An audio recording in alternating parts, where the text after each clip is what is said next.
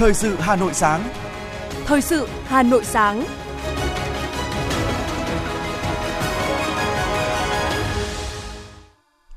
Kính chào và cảm ơn quý vị thính giả đang nghe chương trình thời sự của Đài Phát thanh Truyền hình Hà Nội. Chương trình sáng nay, thứ năm ngày 2 tháng 2 năm 2023 sẽ chuyển tới quý vị một số nội dung chính sau đây.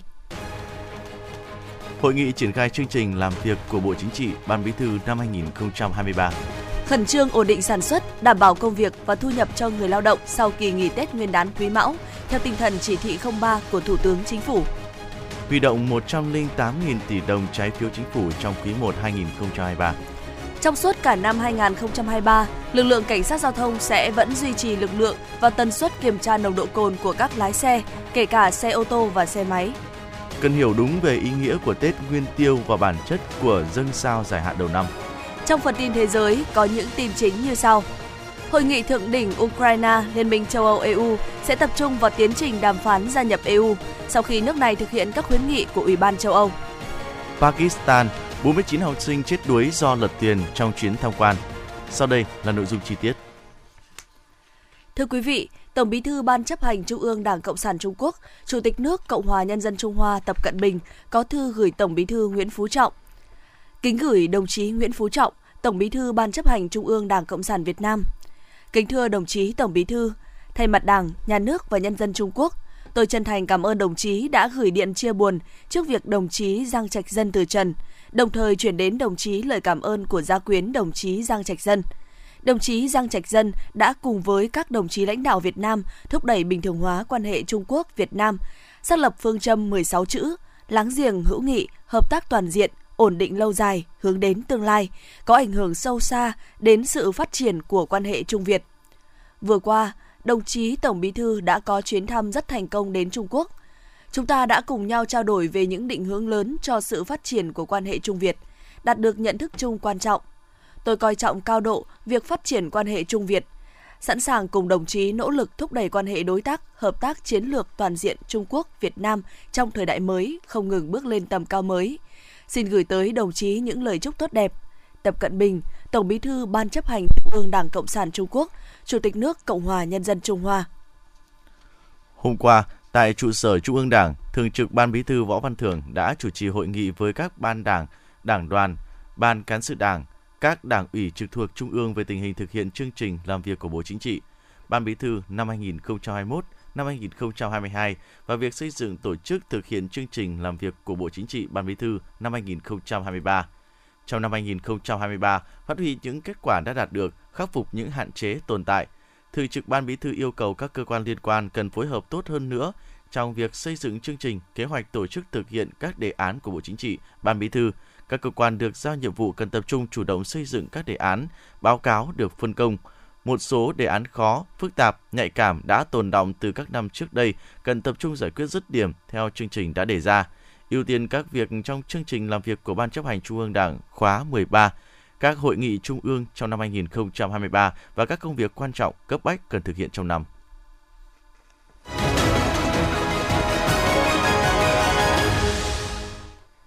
Tiếp theo chương trình, mời quý vị đến với cụm tin kinh tế. Kho bạc nhà nước vừa công bố kế hoạch đấu thầu trái phiếu chính phủ năm 2023 là 400.000 tỷ đồng trái phiếu chính phủ thông qua hình thức đấu thầu trên Sở Giao dịch Chứng khoán Hà Nội. Con số này sẽ bao gồm cả khối lượng phát hành cho Bảo hiểm xã hội Việt Nam.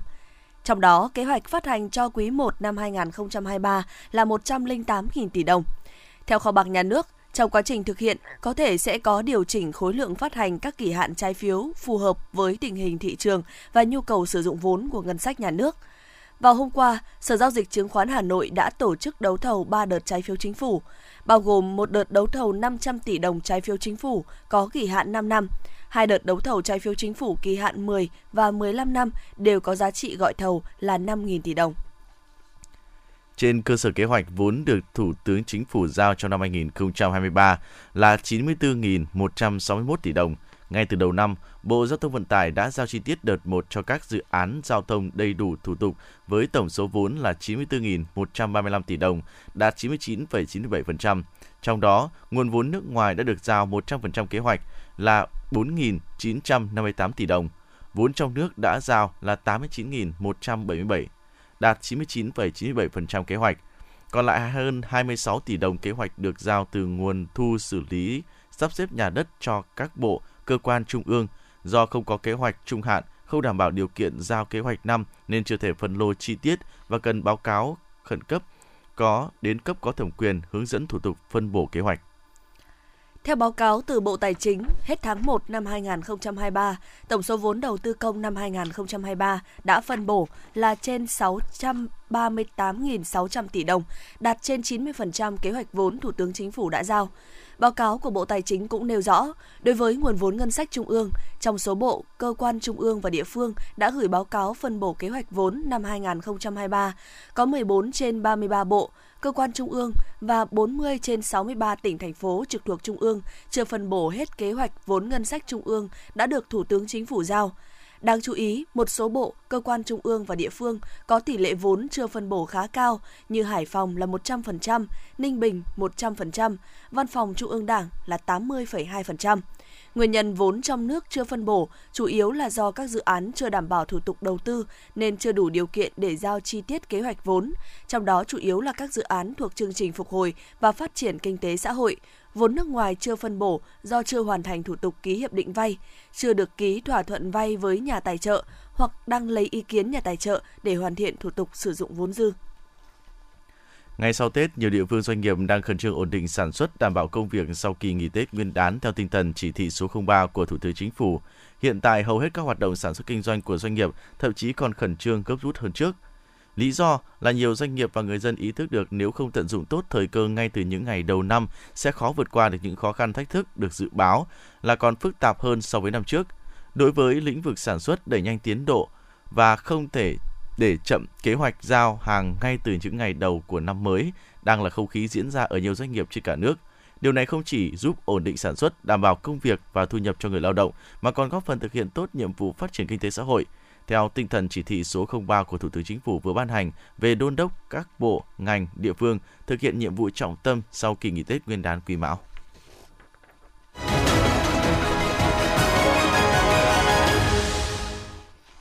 Xin chuyển sang những thông tin đáng chú ý khác. Việt Nam sẽ tham dự diễn đàn du lịch ASEAN ATF 2023 tại Indonesia. Đây là dịp để ngành du lịch quảng bá điểm đến Việt Nam hấp dẫn, mở cửa hoàn toàn, sẵn sàng chào đón khách du lịch quay trở lại sau dịch COVID-19, hỗ trợ các doanh nghiệp du lịch kết nối lại với các đối tác và thị trường, góp phần thúc đẩy phục hồi du lịch.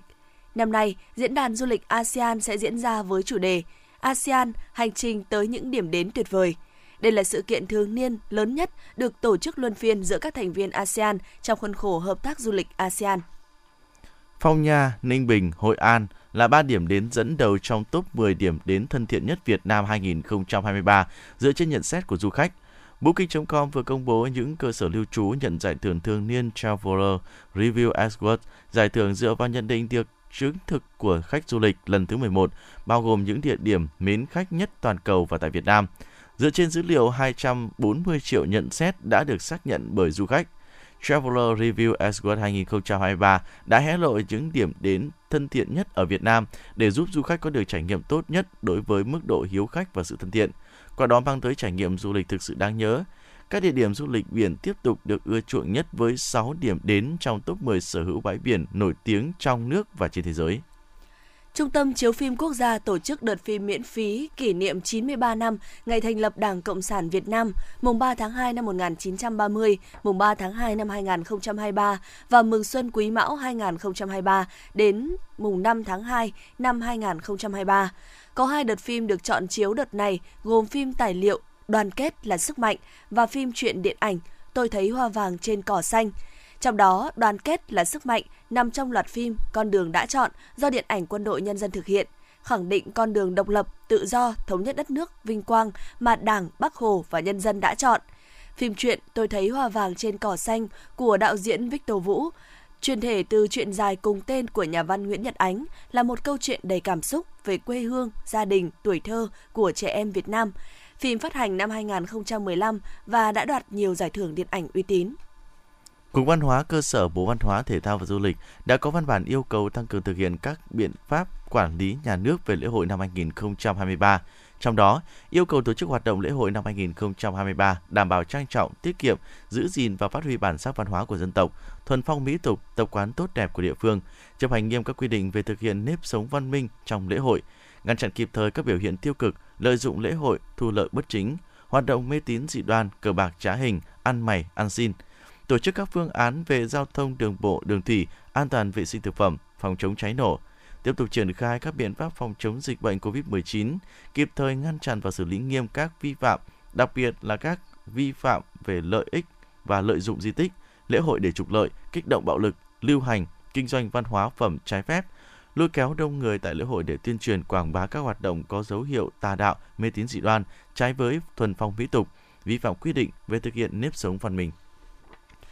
Bộ Tài chính ban hành thông tư hướng dẫn quản lý thu chi tài chính cho công tác tổ chức lễ hội và tiền công đức, tài trợ cho di tích và hoạt động lễ hội.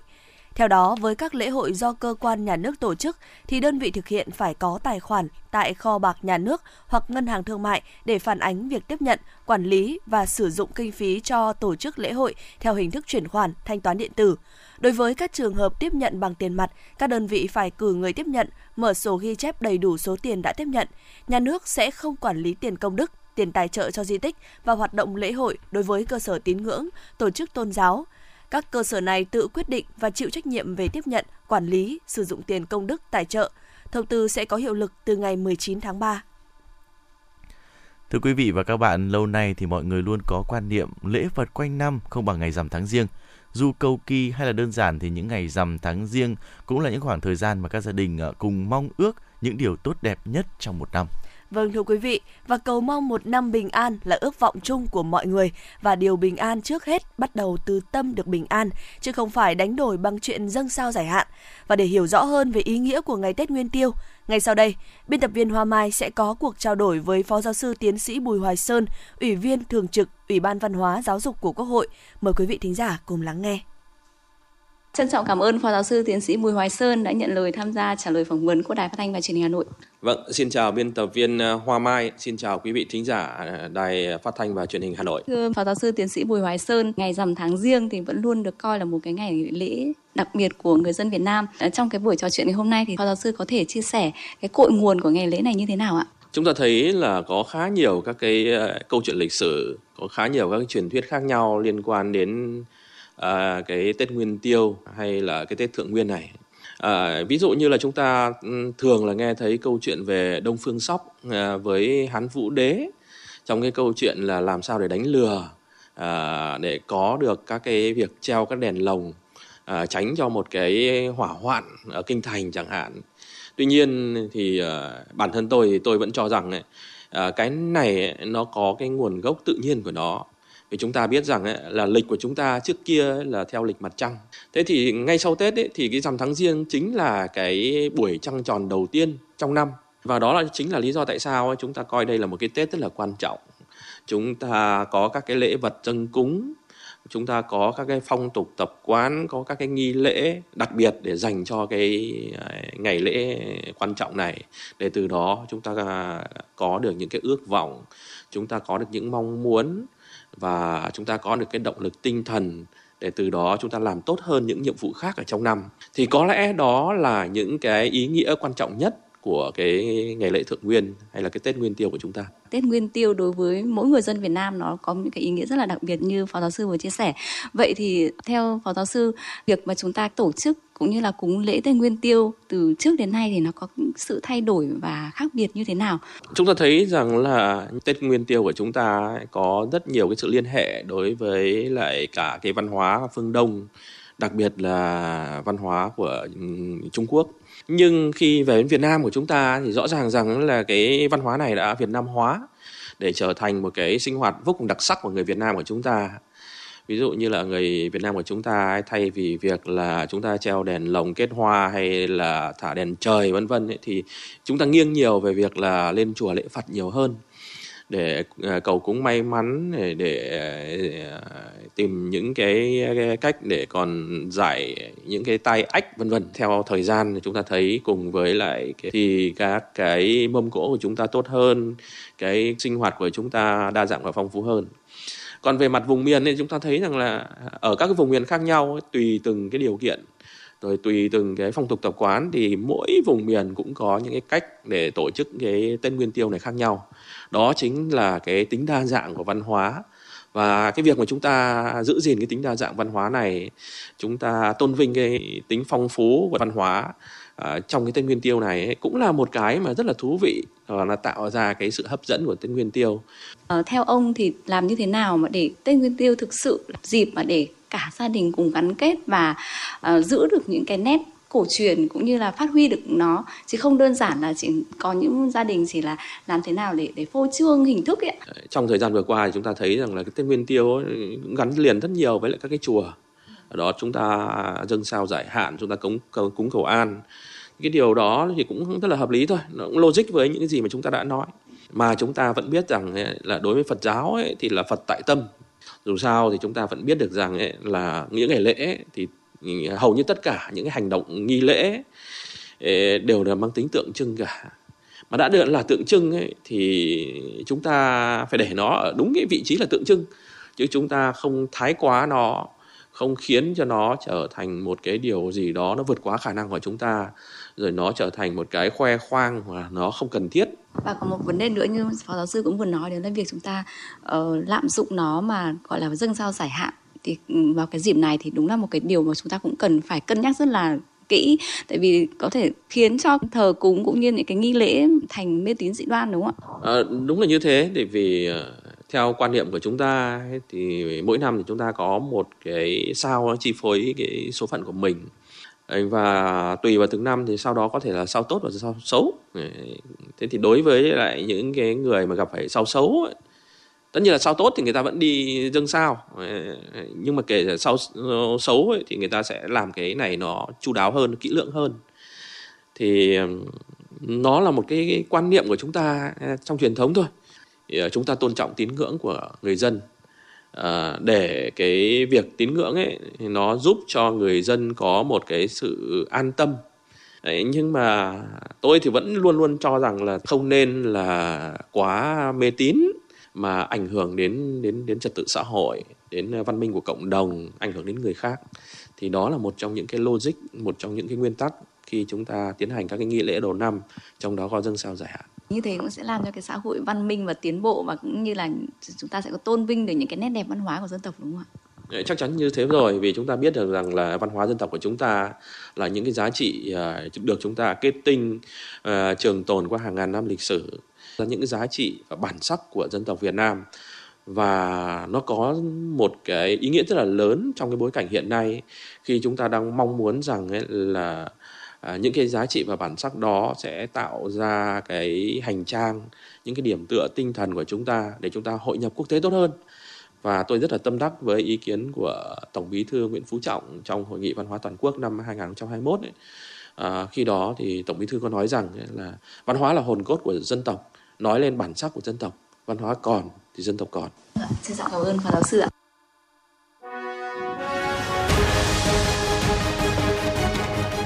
Thời sự Hà Nội, nhanh, chính xác, tương tác cao. Thời sự Hà Nội, nhanh, chính xác, tương tác cao.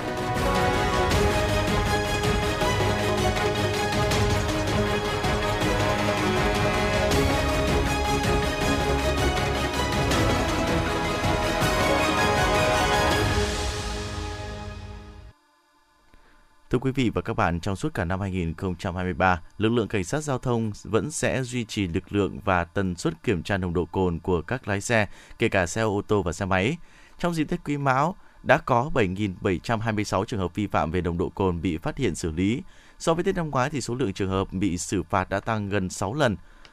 Một số tỉnh thành có số trường hợp xử lý vi phạm nồng độ cồn cao, bao gồm có Hải Phòng, Hà Nội, Thành phố Hồ Chí Minh, Quảng Nam, Thái Nguyên và Nam Định. Từ tháng 12 và đặc biệt là trong 7 ngày nghỉ Tết,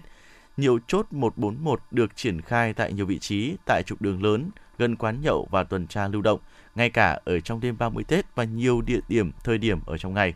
Nhờ đó, tai nạn giao thông đã giảm so với Tết của năm 2022 và đặc biệt là so với kỳ nghỉ Tết của năm 2019 trước khi có dịch Covid-19. Ngoài việc nỗ lực vào cuộc quyết liệt của lực lượng chức năng, điều quan trọng nhất là mỗi người dân cần nâng cao ý thức và trách nhiệm, tự giác chấp hành các quy định về trật tự, an toàn giao thông, đặc biệt đã uống rượu bia thì không lái xe. Không chuốc rượu bia cho người lái xe, không ngồi xe những người uống rượu bia. Những ngày qua tại Hà Nội và nhiều tỉnh thành phía Bắc, số lượng bệnh nhi nhập viện có xu hướng gia tăng, phần lớn là mắc các bệnh về đường hô hấp.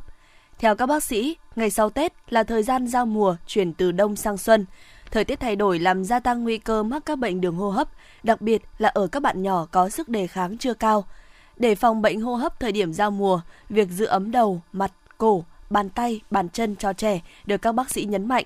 Bên cạnh đó, cha mẹ cần cho trẻ uống đủ nước, chế độ ăn đảm bảo dinh dưỡng. Khi trẻ có dấu hiệu mắc bệnh về đường hô hấp, cần thăm khám kịp thời, tránh việc tự ý mua thuốc điều trị tại nhà.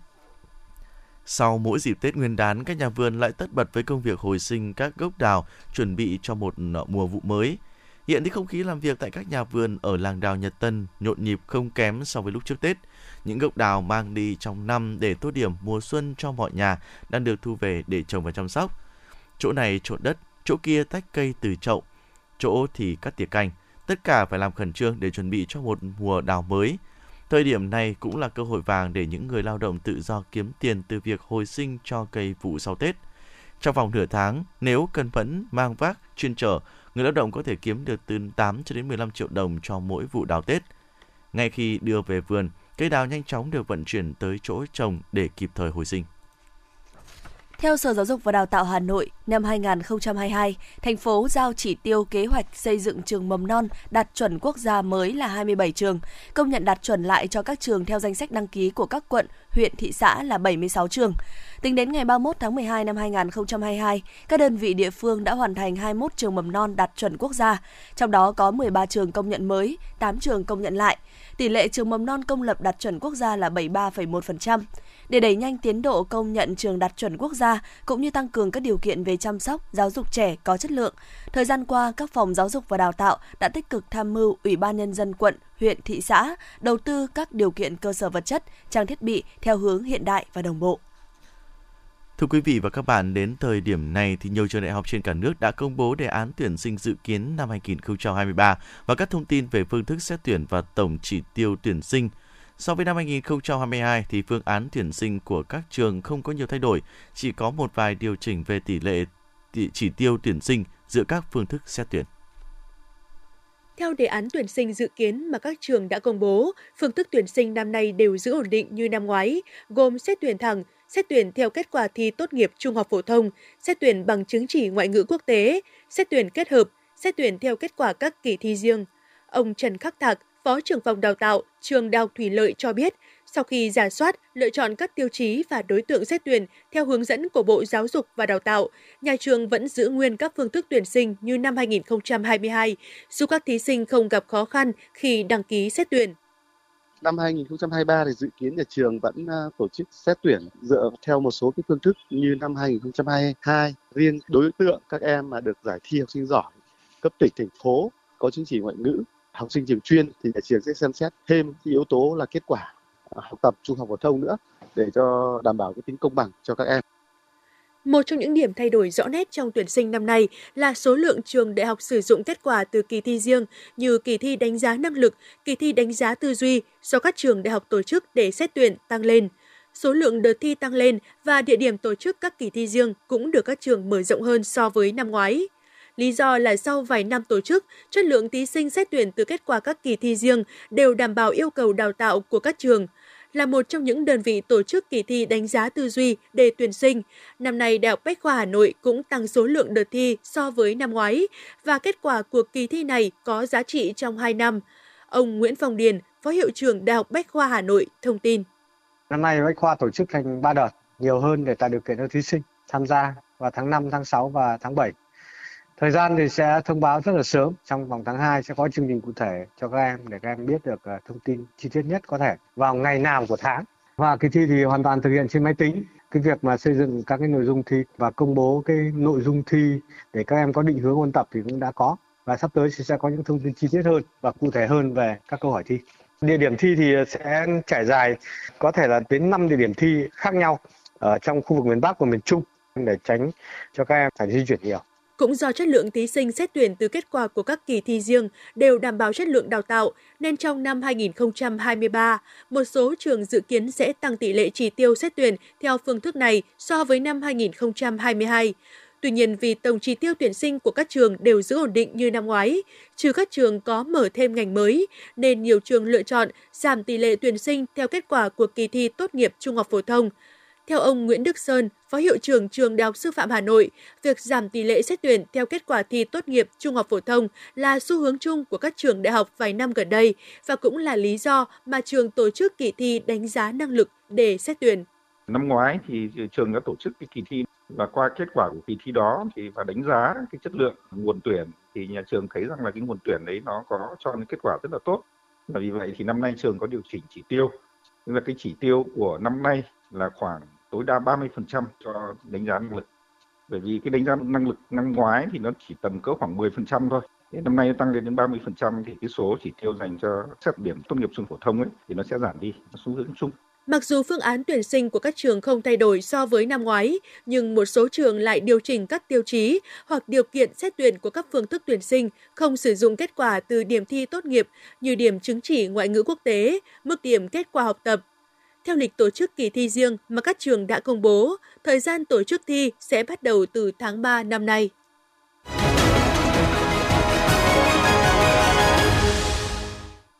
Xin chuyển sang phần tin thế giới. Hội nghị thượng đỉnh Ukraine-EU dự kiến sẽ được tổ chức tại Kiev, Ukraine vào ngày 3 tháng 2 tới. Chương trình nghị sự của hội nghị sẽ tập trung vào tiến trình đàm phán gia nhập EU của nước này sau khi Kiev thực hiện các khuyến nghị của Ủy ban châu Âu. Ukraine đang chuẩn bị trình bày kết quả thực hiện toàn bộ 7 khuyến nghị của Ủy ban châu Âu EC và mong muốn khối này đánh giá tích cực những nỗ lực của Ukraine. Bên cạnh đó, tình hình an ninh, công tác triển khai công thức hòa bình của Tổng thống Ukraine Zelensky và và vấn đề tái thiết sau chiến tranh cũng sẽ được xem xét. Tại sự kiện này, các bên dự kiến sẽ ký kết một số văn kiện và ra tuyên bố chung sau hội nghị. Dữ liệu sơ bộ của cơ quan thống kê châu Âu Eurostat được công bố vào ngày 31 tháng 1 cho biết kinh tế khu vực Eurozone đã tăng 0,1% trong quý 4 của năm 2022. Con số này tốt hơn so với ước tính của các nhà phân tích về mức giảm 0,1%. Tuy nhiên, số liệu vẫn thể hiện sự tăng trưởng chậm lại từ mức 0,3% trong quý 3 năm 2022. Giá năng lượng hạ nhiệt vào cuối năm là một trong những yếu tố lớn giúp mang lại sự hồi phục cho hoạt động kinh tế tại khu vực này. Cảnh sát Pakistan cho biết 51 nạn nhân đã thiệt mạng trong vụ lật thuyền ở khu du lịch Hồ Tanda, trong đó có 49 học sinh, một giáo viên và thuyền trưởng. Các nạn nhân trong độ tuổi từ 7 đến 14 đều là học sinh của một trường trung học Hồi giáo ở Pakistan. Các học sinh cùng giáo viên đến Hồ Tanda tham quan ngày 29 tháng 1 và chiếc thuyền bị lật do quá tải. Số ca mắc COVID-19 mới của Hàn Quốc đã tăng vọt trong ngày hôm nay sau khi chính phủ nước này nới lỏng các biện pháp phòng dịch trong không gian kín nhằm nỗ lực khôi phục hoàn toàn tình trạng bình thường. Cơ quan kiểm soát và phòng ngừa dịch bệnh Hàn Quốc đã kêu gọi người dân nên tiêm phòng vì tỷ lệ những người được cho là đã tái nhiễm COVID-19 đã tăng từ khoảng 19% vào tháng 12 năm ngoái lên mức khoảng 23% vào tháng 1 năm nay. Bên cạnh đó, biến thể phụ Omicron BN1 đã trở thành biến chủng chiếm ưu thế ở Hàn Quốc vào tuần trước, thay thế cho BA.5 với tỷ lệ phát hiện lên tới một nửa tổng số ca nhiễm vào tuần trước. Ngày 1 tháng 2, ước tính có tới 500.000 giáo viên, giảng viên đại học, viên chức và nhân viên lái tàu tham gia cuộc đình công lớn chưa từng có tại Anh trong nhiều năm qua. Phát biểu trước báo giới, người phát ngôn của Thủ tướng Rishi Sunak nêu rõ, chính phủ Anh sẽ thực hiện các biện pháp giảm thiểu tác động, song thừa nhận đình công sẽ gây ảnh hưởng đáng kể khi làm gián đoạn cuộc sống của người dân. Chính phủ khẳng định việc tiến hành đàm phán là hướng tiếp cận đúng đắn hơn so với việc người lao động đình công.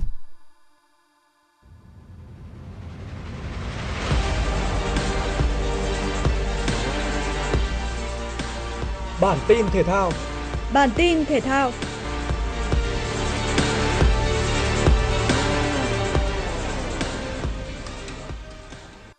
Novak Djokovic đã trở lại Australia sau một năm vắng mặt vì vấn đề tiêm vaccine phòng Covid.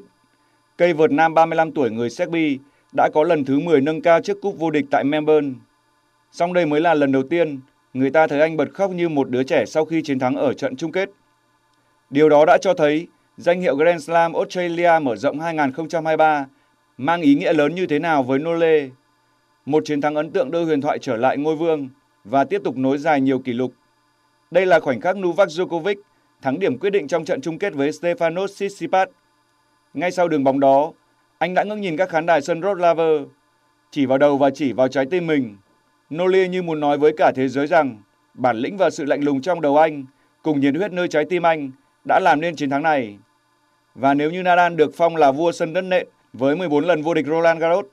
thì Djokovic cũng được mệnh danh là vua của Melbourne Park khi 10 lần dơ cao cúp tại đây. Nhưng lần này có lẽ đặc biệt hơn nên anh đã bật khóc. Chức vô địch Australia mở rộng 2023 mang lại cho Novak Djokovic gần 3 triệu đô la Mỹ và trọn vẹn 2.000 điểm thưởng, đưa anh từ vị trí số 5 lên số 1 thế giới.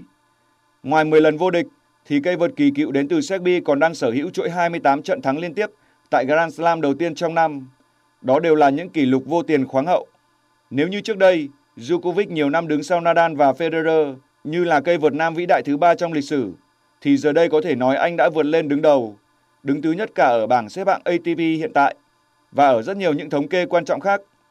Djokovic hiện là cây vợt sở hữu khoản tiền thưởng nhiều nhất trong lịch sử cả nam và nữ với 166,8 triệu đô la.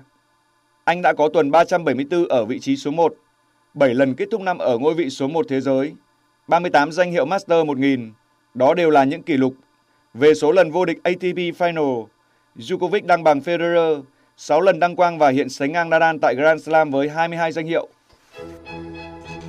Dự báo thời tiết ngày và đêm ngày 2 tháng 2 năm 2023, khu vực Hà Nội nhiều mây không mưa, sáng sớm có sương mù và sương mù nhẹ, từ đêm có mưa nhỏ, mưa phùn và sương mù, gió nhẹ, trời rét. Nhiệt độ dao động từ 17 đến 23 độ C.